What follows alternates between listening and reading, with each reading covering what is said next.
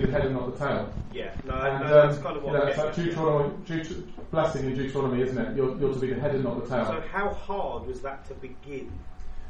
It all comes down to that going to the cross stuff I spoke on yesterday, and to me, there are certain things. If you are prepared to go to the cross over certain issues, like building your home culture on a biblical basis, which means extended family, not nuclear family.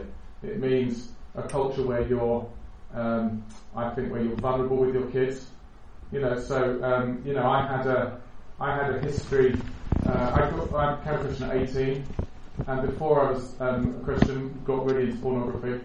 But didn't think there's anything wrong with that. Everybody I knew, all the other guys I knew, were into it. Became a Christian, suddenly started feeling guilty about it, thinking, "Hang on, what's that?" And obviously it's the Holy Spirit saying that's not right. And thought, right, well, I obviously need to stop doing that, and then found out that was harder than I thought. There was an addiction there, really. And then went through this period of time where the Lord kind of schooled me out of it, and teaching me all sorts of things. You know where he says, if your eye causes you sin, cast it out, if your hand causes you sin, cast it off. He wasn't telling me to literally mutilate my body, but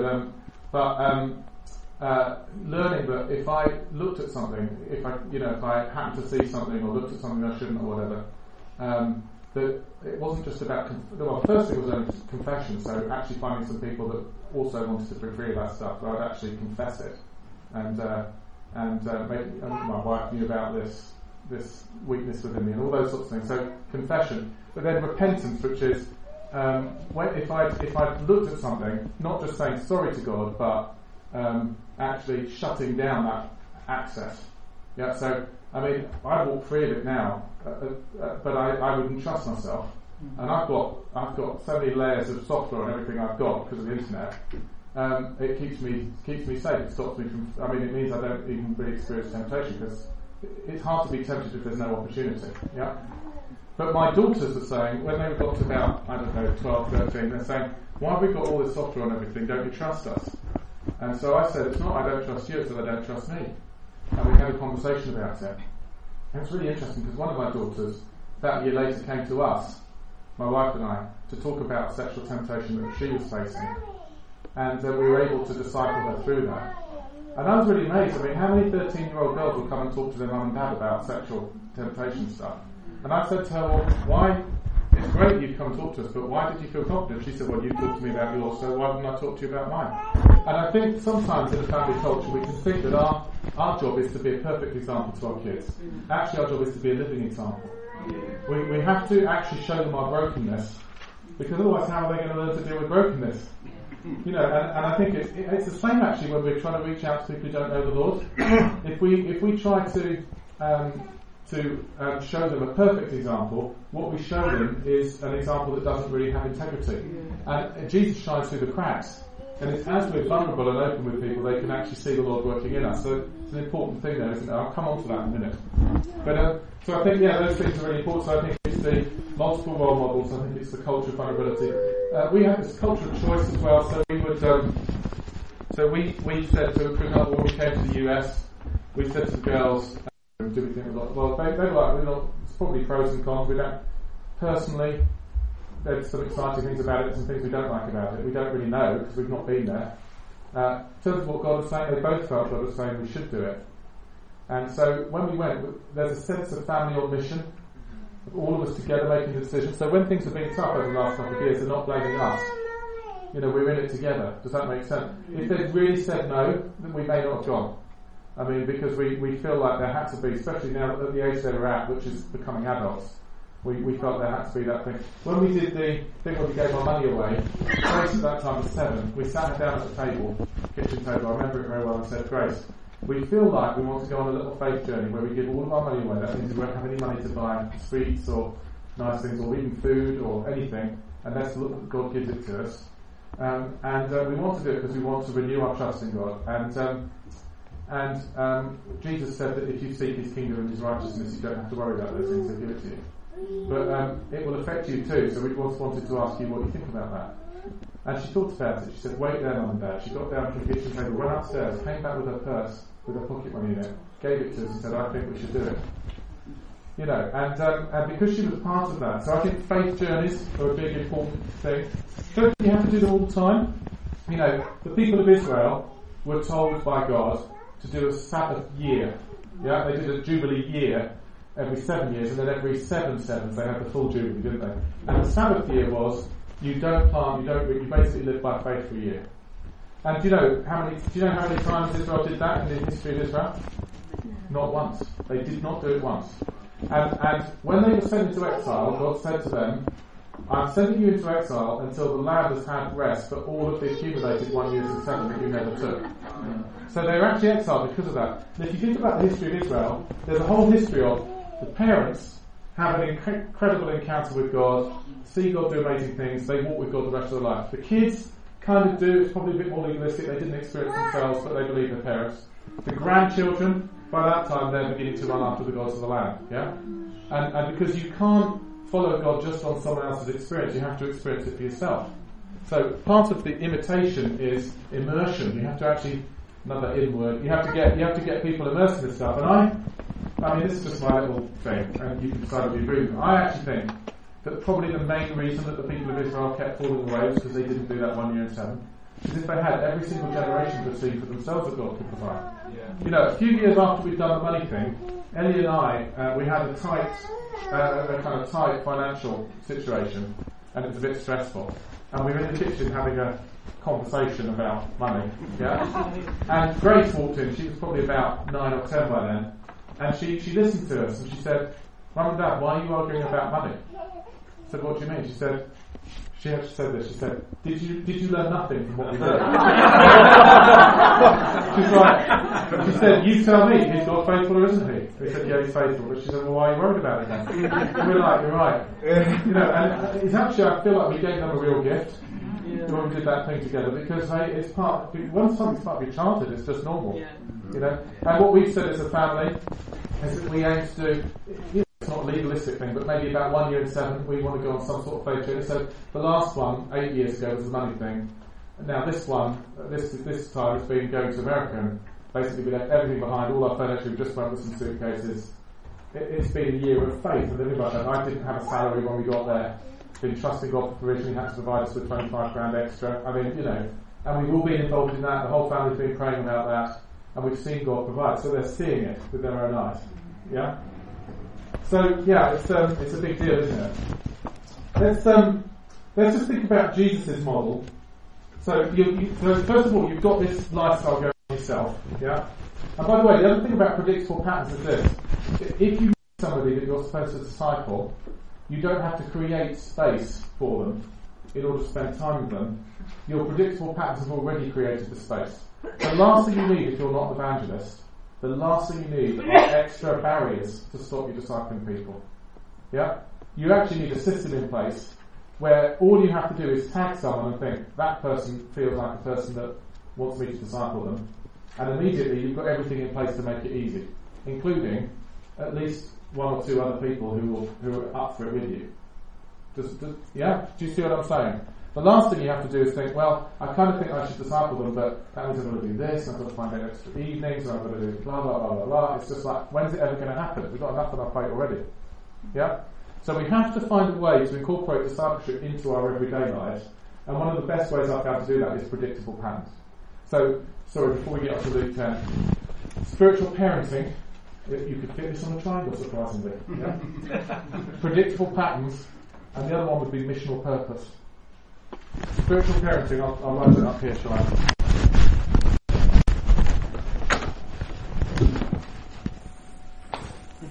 So, spiritual parents, predictable patterns,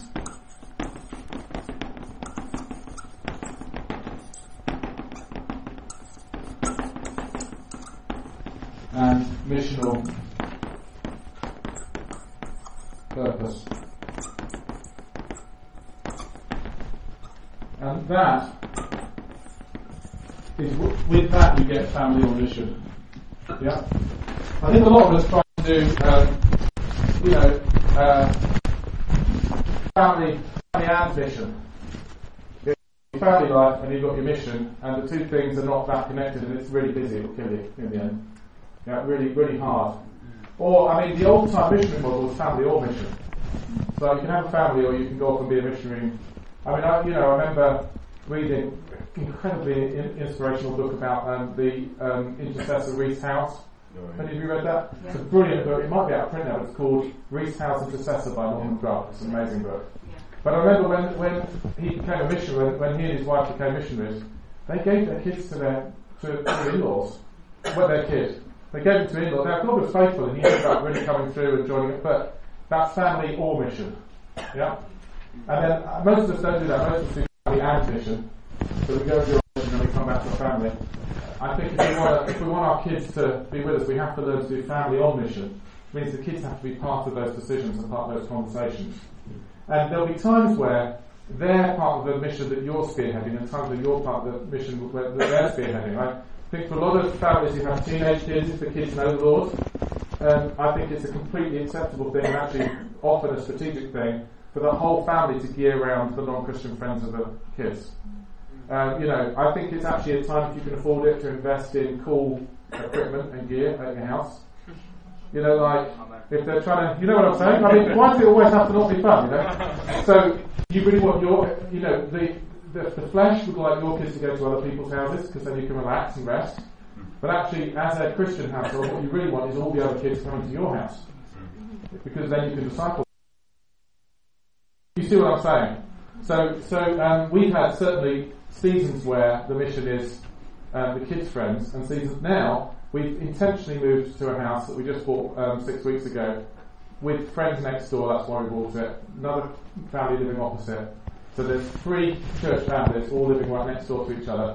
We specifically moved there because we're trying to reach that neighbourhood. We felt like the Lord's saying reach a neighbourhood, so we thought, well, where are there some other Christians who want to reach their neighbourhood, and perhaps we can move there. So we moved house. Moving house was easy because we've gone to the cross over the issue of housing. It's not easy if you haven't. That's like, when I said it's all in the preparation. There are certain things here. If you've gone to the cross over sharing your life with other people, having people in and out of your house, having people live with you, or whatever it is, you might not be able to have people living with you if your house isn't big enough, but you can do something, shared life. Yeah. If you've gone to the cross over the issue of shared life, it becomes easier. If you've gone to the cross over the issue of where you live, it becomes easier. If you've gone to the cross over putting in predictable patterns so that when you meet somebody that you want to disciple, it all just fits in with the life you've already got. It gets easier. And it's all like you're trying to do this DIY job and you haven't done any preparation. It's a nightmare. If it's all in place, it suddenly becomes easy. I mean, we really haven't as a family had a problem bringing people to faith. We've brought tons of people to faith over the years. And I'm not an evangelist at all. Why is it? Because it's set up to win. But you do have to you have to pull down some of those strongholds in order to set up. What would be the strongholds for you, just as I'm talking? Just have a think. What are the things that you're thinking, well, actually, that's pretty important to me that I have this freedom, or, I don't think an Englishman's home is cast as one of the Proverbs. I think it's probably not in the Bible. So what would it be? I'm an introvert, so having people live with us is quite a big deal. But bringing people to the Lord and discipling people is a bigger deal, isn't it? What would it be for you? What would be the challenge about getting the kind of lifestyle that's going to set it up for you to win when you disciple? What would be the area where you'd have to go to the cross? Worth thinking about, isn't it?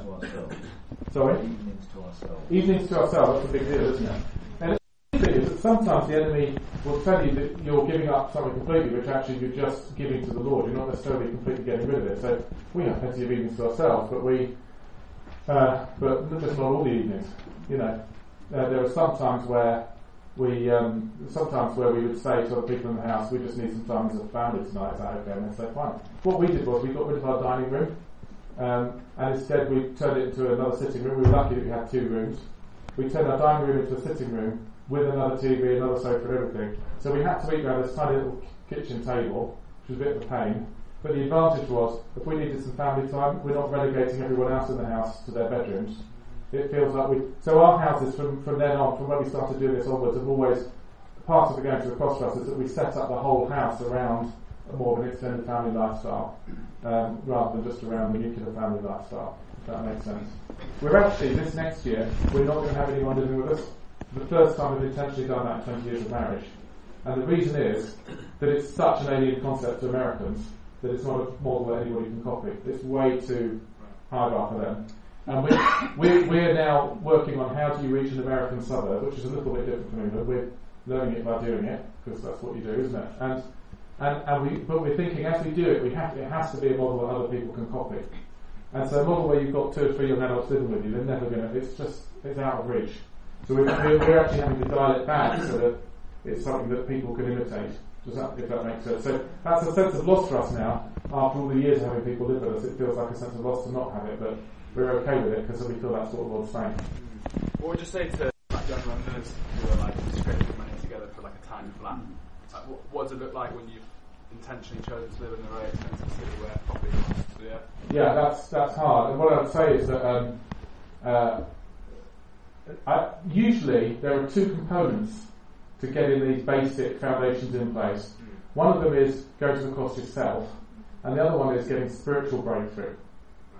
That was hard for the other family because they had to drop one of their kids' sports to do it. It was a real sacrifice. But at that point, from the point that we decided we needed to try and do this, took us about 6 or 7 months. So it was quite a substantial battle just to get the things in place to be able to do it. So you fight that battle first. Does that make sense? Okay, so here's the strategy. So you get the things in place, and here's the strategy for finding disciples. So it's Luke 10, verse 1. After this, the Lord appointed 72 others, and sent them 2 by 2. Sent them 2 by 2 ahead of him to every town and place where he was about to go. Notice 2 by 2. You know that thing I said yesterday? Sent 2 disciples even to go and get that donkey. You know, 2 is a big number in the kingdom, I think, because it's the minimum operating number. You know, whenever 2 or more gather, I'm there with you. It's a big deal, that, because we have a very individualistic mindset often, I think. He told them, the harvest is plentiful, but the workers are few. Ask the Lord of the harvest, therefore, to send out workers into his harvest field.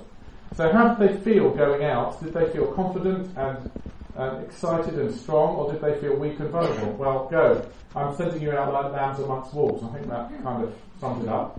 So if we're going out feeling very vulnerable, we should take some things to bolster our confidence, and we should go with a position of strength, shouldn't we? If you're supposed to be going out looking for disciples and you sit on the loo with your phone, that's it, it's over. I mean, you know, because it will be 3 hours later before you emerge from the bathroom. So when you enter a house, first say peace to this house. In the Jewish culture, that was a norm. Shalom, yeah? So peace to this house. And of course, Jesus is using the cultural norms here, which is Israel was a nation that was also a family. Yeah. And there was a norm amongst kind of pious Jews, you know, practicing Jews, would be if someone from a different city or town is passing through your town and they need someone to stay for the night, because they're family as well as nation, you should invite them to stay with you. So Jesus is using that kind of tradition. So you say peace to this house. If someone who promotes peace is there, that's where the expression person of peace has come from us.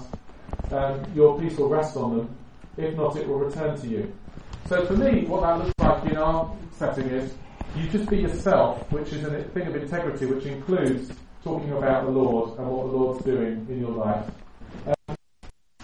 Stay there eating, drinking, whatever they give you for the work of deserted wages. Do not move from house to house. When you enter a town and are welcomed, eat what's offered to you. Heal the sick who are there and tell them the kingdom of God has come near. So people please welcome you, listen to you, and serve you. They welcome you, listen to you, and serve you. And you come vulnerable. And I think often as Christians we feel like we need to come as the strong ones with everything to offer. But you know, Jesus said, the rulers of the Gentiles lord it over other people and call themselves benefactors. You're not to be like that. Benefactors are the ones that have all the resources, and out of their kindness they share it with you, and in return you become dependent on them. Yeah? Jesus said, don't do it like that. Go vulnerable. So there's a big deal there. It's like one of the things for us is if someone asks you if you need help as a Christian, always say yes. It's very un-English. Oh no, thank you. That's really kind of you, but I'm fine. No, yes, please help me. I need help. Yeah, there might be a person of peace. We did a lot of stuff back in the kind of 2000s. We did a lot of stuff all over Sheffield doing servant evangelism. Do you know what I mean when I say that? You know, where you basically do acts of service and all that kind of stuff. It's the kind of stuff we did in the Hope when the Hope stuff was going on and all that. And we did tons of that because the church had got a bit of a bad press. back when we were in the parish church, I mean, there were like, I don't know, 500 cars on a Sunday blocking every street. You know, people didn't like it. So we went out to the community and started serving. And I remember one time, one of the things we did was, we did a free car wash on a Saturday morning in a pub car park. We'd got permission from the landlord to do it. And we just washed the car, give people a little thing saying, this is just a little token to show you that God loves you. No strings attached. That was what we did. So we're out there, and obviously, you don't have to be a person of peace to want someone to wash your car for free. So there's plenty of people who will take advantage of that, and they're coming in and washing the cars. Partway through, the son of the landlord came out. A young man in his kind of early 20s said, "Oh, what are you lot doing?"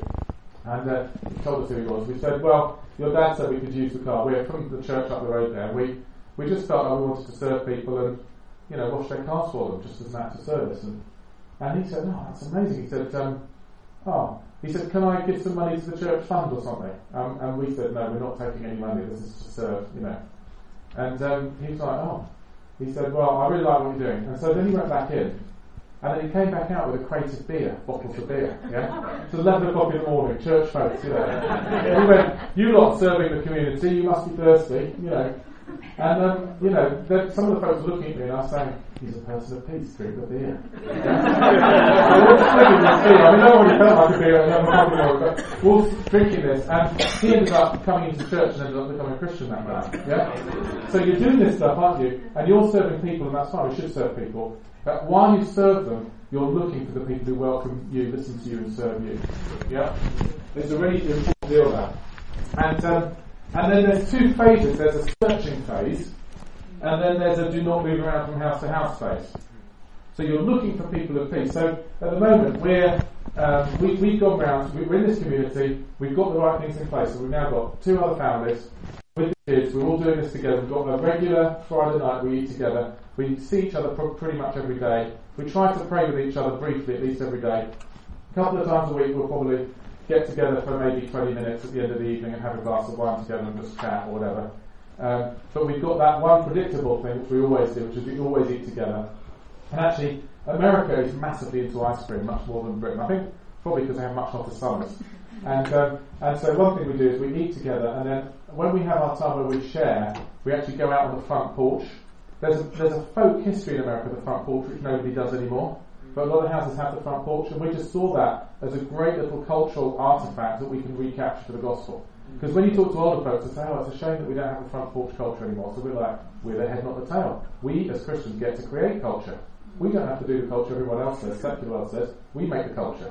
Yeah. We have the authority from Jesus to make the culture. We're going to occupy what we own. So we basically now, for pudding, or dessert, as they'd say, we go out on the porch and have ice cream while we do that. The reason we did that was because for an American, going to someone's house to have dinner with them is quite a big deal. If you're getting to know someone, you go out to a restaurant. Eating out costs about half what it costs here, and fresh food and vegetables cost about double. So it's like often cheaper to go to a cheap restaurant than it is to cook. And they're all crazy busy, so they don't really have much time. So they go to restaurants. So actually, it's quite a big deal to go to somebody's house. So we felt we wanted to create a stepping stone of a regular engagement. It wasn't quite as much as that. They'd feel more comfortable about coming, sitting on the porch with us having ice cream. So we've got these rhythms going, yeah. But now we're in the looking phase, the knock on the doors and say peace phase. And what we did was, we literally just went and knocked on the door. So we got a Google map of the street, and American houses, the gardens don't have fences, and they run into each other. So it's like you live in a bit of parkland, really. So your garden runs straight into the neighbour's garden opposite you. So you actually see the people on the street behind you more than you see the people on your own street, because they're all out in the garden in the summer, yeah? So we did our own street and the street that we back onto, which is a total of 50 houses. And we went round door to door to every house, really countercultural in America, no one knocks on each other's doors, but we could get away with it because we're Brits. So we knocked on the door and basically said, "We're your new neighbours, we've just moved in, we're over there, just thought we'd come and say hi and introduce ourselves." So they look a bit suspicious and then they get talking, and they quite like the fact they know who their neighbour is now, you know, it's all fine. And then we get their names, and we wrote all the names down. So now we've got our Google map with the top down of every house. We've got the names of every single family on 50 houses. We know all the names of everybody. We sit out in the garden, and Ellie and I play a game where she'll point at different houses and we'll say the names of the people living there. Yeah. And then what you do is what these guys do is house to house. We cast the net wide. Yeah? So we had an event. We said we're going to have an event which is a get to know you with the new neighbours. And we thought, you know, if you've got it, use it. So we said we're going to do an English cream tea. Yeah? And we're going to do it in our garden. So we prayed that the weather would be good, which it was. And we went round back to all the houses in that neighbourhood for 20 years and meeting each other for the first time. So even if they're not going to become Christians, it's still a win for them, isn't it? Yeah? Because, and the big one that we hadn't seen is it was really important that our kids got to meet all the other kids. Because now the kids have got into this habit, we feel a bit bad about being away in the UK for a while, because the kids have got into this habit of playing ball games and things out in the street with the teenagers and the younger kids, which is fantastic. Because then there's all this interaction going on. Yeah? And then we had a talk afterwards, and we were trying to identify, and we could identify, we thought, at least two couples who we think they're real people of peace. They warm to us, they want to know us better. One of them was as rough as they come. I mean, they weren't the obvious people. I mean, this guy was covered in sailor's tattoos from head to foot. They weren't married, they're living together. I mean, it's just an interesting couple, total people of peace. They brought a card with them with a Home Depot, which is American B&Q, gift card. They were the only ones that gave to give. Welcome you, listen to you, serve you. It's interesting, isn't it? So we know that that's one couple, and there's a couple of others. So then we're going to do the opposite, who've just moved in last week. We're going to do it, and together we're working out who are the people of peace. So we go through a phase of looking wide, and then once you've found some people, you narrow it down and you go through the phase. Now, the phase of looking wide is where the evangelists shine. Evangelists find it a bit more difficult to go deep roots rather than wide. But actually that's where some other people shine. So, I mean, you can all work together with the different ministries, can't you? When you enter a town of the world, eat what's offered to you, heal the sick who are there, and tell them the kingdom of God's come near you. So supernatural stuff, really important. It speaks way louder than words. So we definitely will be praying for people as they get sick and so on. And we'll be praying for each other. And that if you've already gone through the process of repentance and persevere and had some breakthrough in that area, then it's even easier. If not, just start doing it. You know, Jesus said, keep on seeking, keep on asking, keep on seeking, keep on knocking. I mean, that's what we've got to do, isn't it? So keep on asking. You're praying in your own room or whatever. Lord, I'd like to see more healing. You know, I'd like to see people healed. Keep on seeking. Read the books, watch the videos, go to the conferences, find people who see more healing than you do and ask them what they do. I mean, you know, it's like the pilgrimage component. You seek, yeah? Knock, the active component. Every time someone's asking if you can pray for them. That's how you persevere. Yeah? You ask. Sometimes people say to them, I've been persevering for years, never got breakthrough. But when I ask them, often they've maybe persevered in asking but not seeking and knocking. Jesus told us to do all three. And the tense is a continuous tense if you look in the Greek. He doesn't say asking and receive, he says keep on asking and receive. Keep on seeking and reply. Keep on letting the door be open to you. Yeah? So you do that process, pray for the sick, and so the kingdom of God's come near to you. And then, if you're not welcomed, don't dust off your feet. So for me as a non-evangelist, this is great, because I'm not trying to convince people to believe what I believe. All I'm trying to do is find people who want me to share life with them and disciple them. Yeah?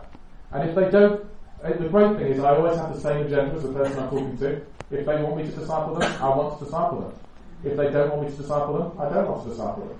It's fine. Yeah? But I'm going to keep looking until I find someone that do. Yeah? Now, if you're an evangelist, that you can do that too, but that's not necessarily directed to you, because to me evangelists have a particular ministry, which is they can take people who aren't interested and they can turn it round. I don't know what that is, I can't do it, but it's amazing. And what I would say is if you're trying to build an active community of people, get together with some friends, if there's at least one evangelist in the mix, it makes life way easier. Because there will come a point as you're discipling people where you have to actually ask the question, you know, is it time for you to make the decision to follow Jesus? And a lot of people, particularly if you're more kind of pastoral, find that really difficult. Yeah, it's probably a stronghold. It's great if you've got some people in the mix who really, you know, are happy to help with that stuff and do those things. And it's great for them too, because when someone does come to faith, they don't have to keep looking after them. There's plenty of other people around, they can go and find some others. So there's a summary. Go with others, cast a wide net to look for people, find people of peace who welcome, serve and listen to you, share your life with them, and share your faith with them. That's like praying for them and that kind of stuff. And what you basically do over time is the picture for me is a bit like a funnel. I'll just leave that up in case anyone wants to get that down on Photoshop or anything. By the way, if you want a copy of this stuff, I can email it to you. But,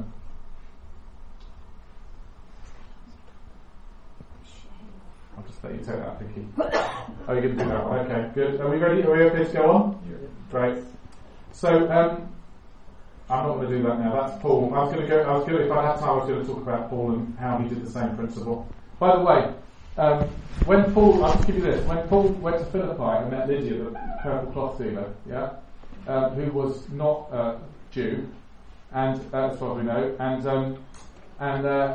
he had a real dilemma, which was he had Luke with him, who wrote Acts, who also wrote what the passage we just read. So Luke, who'd written about Jesus and knew about what Jesus did, had, it seems to me, taught Paul the people of peace strategy.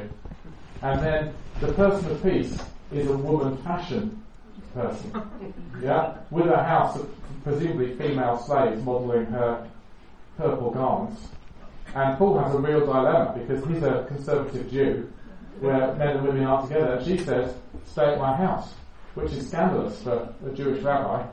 And it's interesting that when he's faced between those two things, Paul chooses the strategy of Jesus. They choose to stay there anyway, don't they? Because the people of peace principle is more important than his religious kind of things.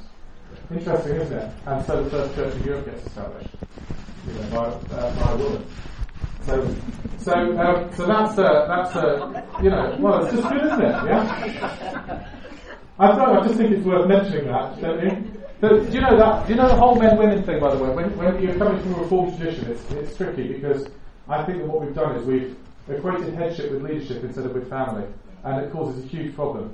Because if you equate it with headship, then what you're saying is men can be leaders and women can't, which I don't think is at all biblical. I mean, there's women deacons in the Bible, there's Priscilla and Aquila, she's spoken of her, it's all the way through, there's women doing all sorts of things.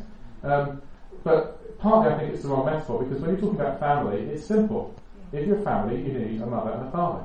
And they're both leadership roles, they're different roles, they're not exactly the same, but you need both.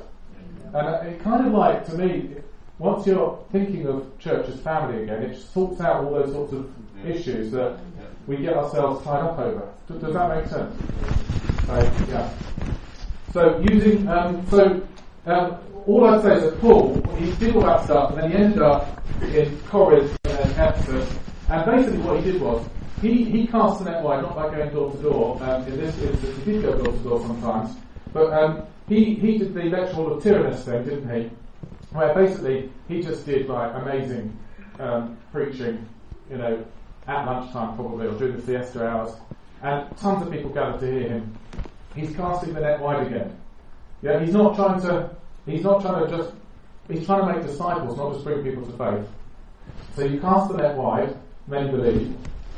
And during that time, it says the whole of Asia Minor came under the gospel. And then we know from other writers that there were multiple teams being sent out there. We know that that's what Paul did because it's what he did all the way up until there. He went out, he'd find some people, Timothy, Silas, Timothy, others. He'd gather them, he'd live life on life with them, and together they'd go and do this stuff. And then he'd deploy them. He'd recruit them, he'd train them, he'd deploy them. So Priscilla and Aquila, he lives life with them. They do tent making together in Corinth. Then he deploys them to Ephesus. Do you see what I mean? There's this process where you do some time together and then you deploy them. And he was doing that during that time. And then, when it's time to go, he takes a key team with him, which included Timothy, Tychius, Trophimus, and Paphros. And what I'd say is that what you're basically doing is you start wide, you're just doing something that lots of people like. Right when we did our self-evangelism, that's casting the net wide, isn't it? But you're looking for people who welcome you, listen to you, and serve you. And then what you do is you increase the invitation and the challenge. Yeah? So you say, would you like to come for dinner? Let's hang out together or something, Or someone at work, you say, it'd be great to meet outside of work sometime, wouldn't it? Just so we could hang out a bit more. Or you say, what's the next step is always the question on the discipleship path. The next step might be, it's time for you to give a testimony, tell them God's story. Or it might be that the next step is sort of to pray for them when they're going through something difficult. Or it might be that the next step, you really pray for them, the next step is to pray with them. Or it might be the next step is for you to be vulnerable and tell them about some brokenness and struggle in your life, so that you've got a relationship that has integrity, which you need if someone's going to receive Jesus from you. Do you see what I mean?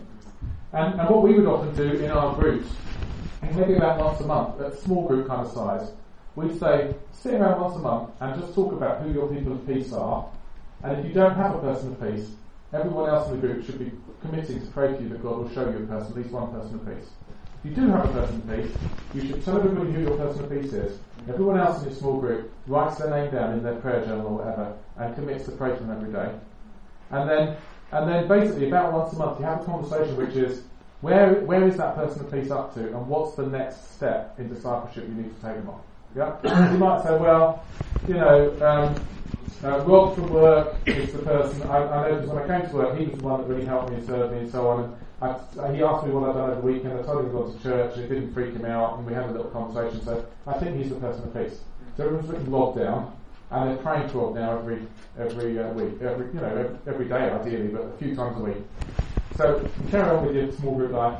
A month later, we're going to have a bit of time talking about our people of peace. Paul, how's it going with Rob?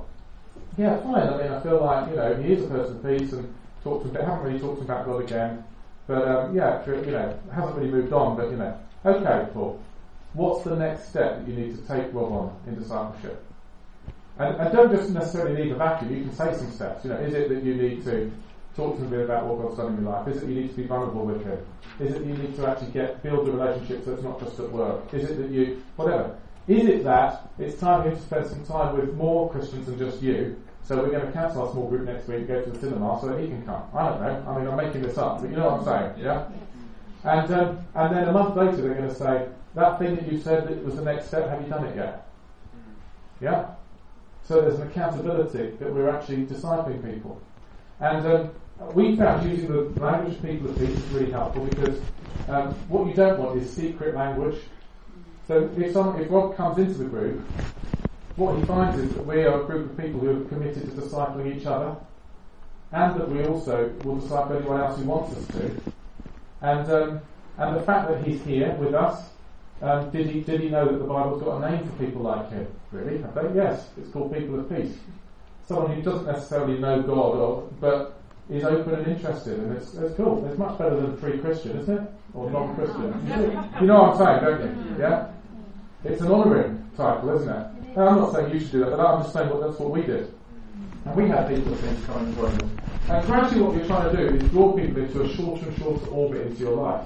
So a long orbit might just be, every so often, occasionally you connect with someone. A medium orbit maybe is, once in a month they're doing something with you or connecting with you. By the time short orbit, you're probably talking like weekly, you're connecting at a deeper level, and and if you've got regular meal times, a really short orbit would be represented perhaps in your home by people coming regularly and sharing in that. I mean, we had people who come twice a week. We had a couple down the road from us who were a very broken couple. They got married after meeting in a psychiatric institution where they were both sectioned at the time, so that gives you some idea. And it's not exactly the easiest start to marriage, is it? And they were quite broken people, and he was a person of peace to me, and I was trying to pretend he wasn't, because I didn't really want to disciple him. And I didn't have a person of peace, and I was in our front room praying, and I was saying, Lord, I need a person of peace. Who's my next person of peace? Yeah? And the doorbell rings, and there's him, this guy, yeah? And not only is he there, he's got the designer brand Disciple.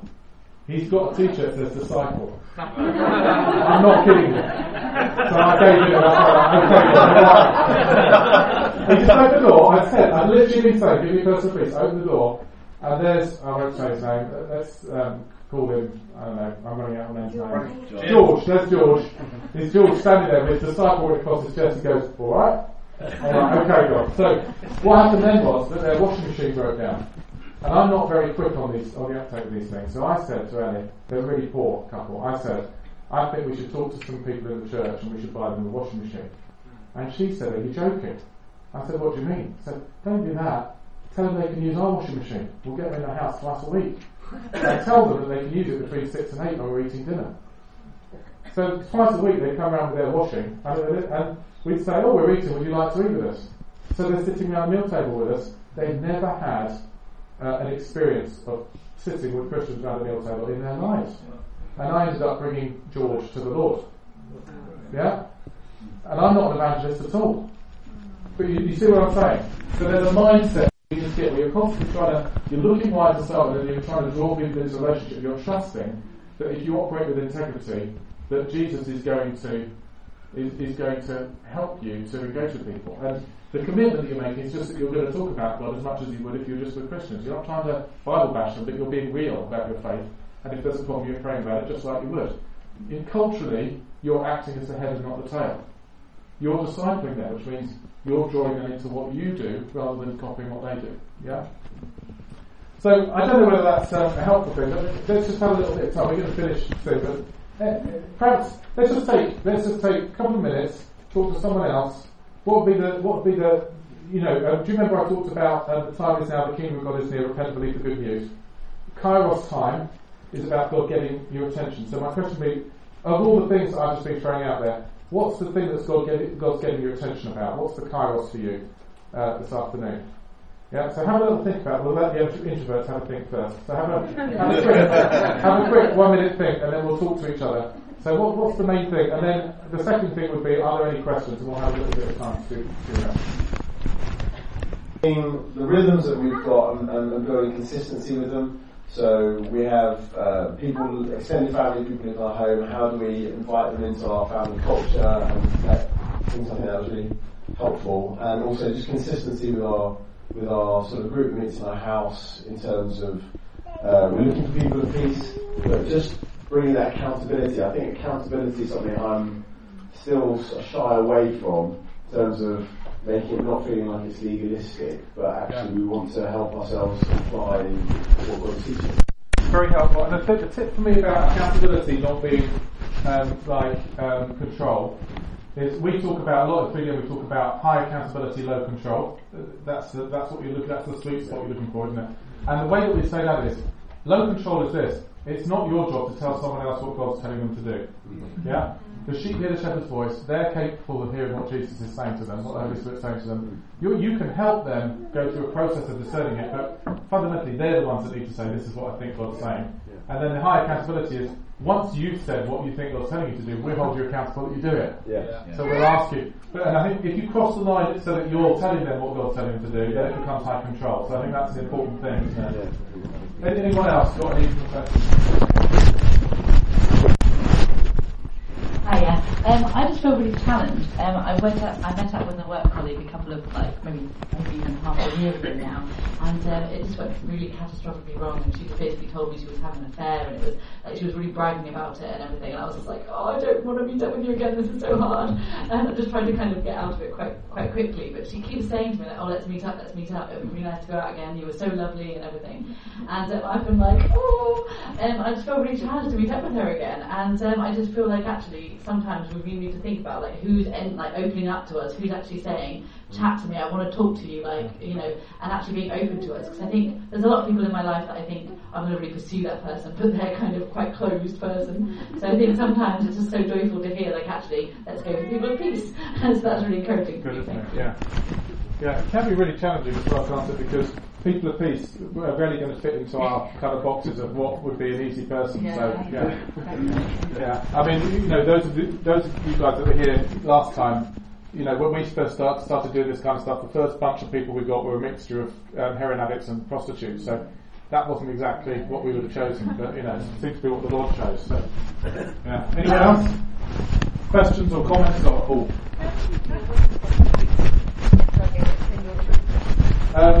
Well, we only once had one of them actually living with us. Right. We did lots of community with them and all sorts of things.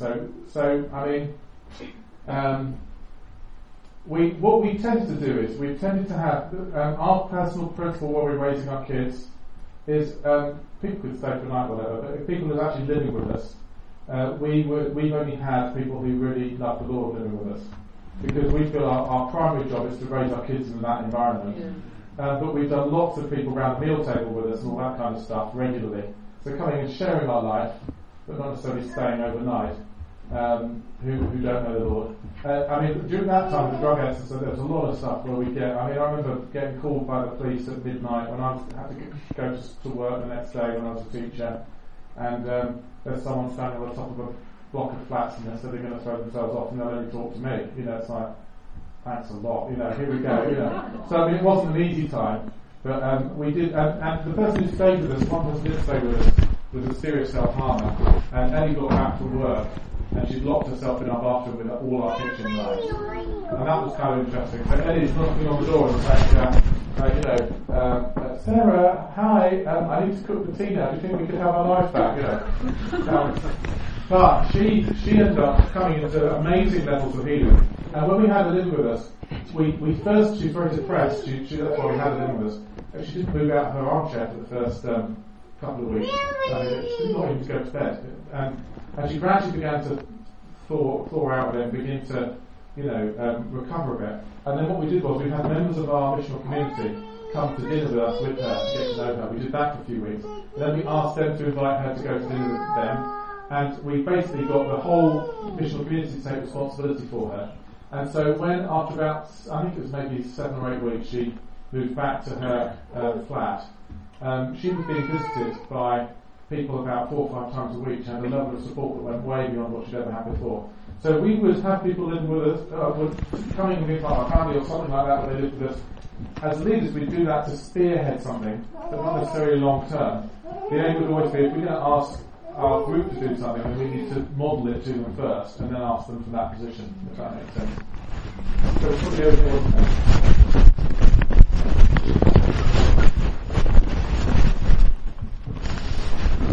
I have a question, and maybe we can just reflect on that.